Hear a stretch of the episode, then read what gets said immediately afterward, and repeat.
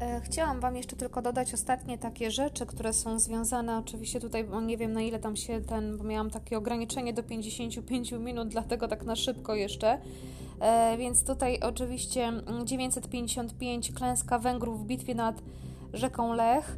E, zadane przez wojsko Ottona I koniec najazdów, zaprzestanie najazdów i rozwój czynników państwotwórczych, utworzenie państwa węgierskiego, 974 rok to chrzest księcia Gejzy, w 1000 roku e, uzyskanie przez syna Gejzy Stefana I Wielkiego zgody na koronację królewską.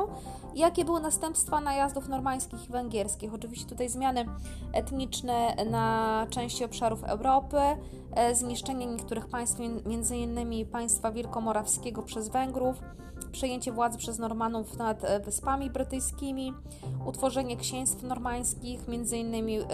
północnej Francji i południowej Italii, e, zmiany e, w sposobie prowadzenia działań wojennych, zwiększenie roli ciężkozbrojnego rycerstwa, wzrost znaczenia tych państw i ich władców, którzy byli w stanie skutecznie przeciwstawiać się najeźdźcom, na przykład Otton I Węgrom, no i oczywiście założenie państwa ruskiego.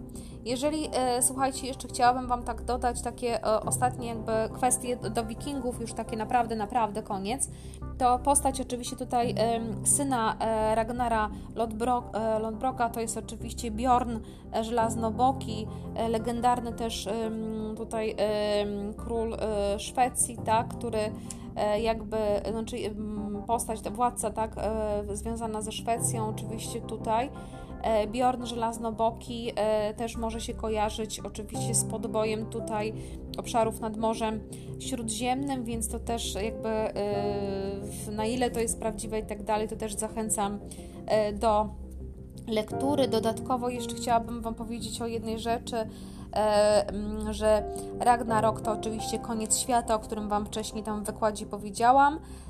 Asgard to była siedziba bogów, natomiast Walhalia to oczywiście siedziba samego Odyna, gdzie odbywała się ta e, wielka impreza przed końcem, e, czy przed ostatnimi czasami, czyli właśnie tym końcem świata, Ragnarokiem.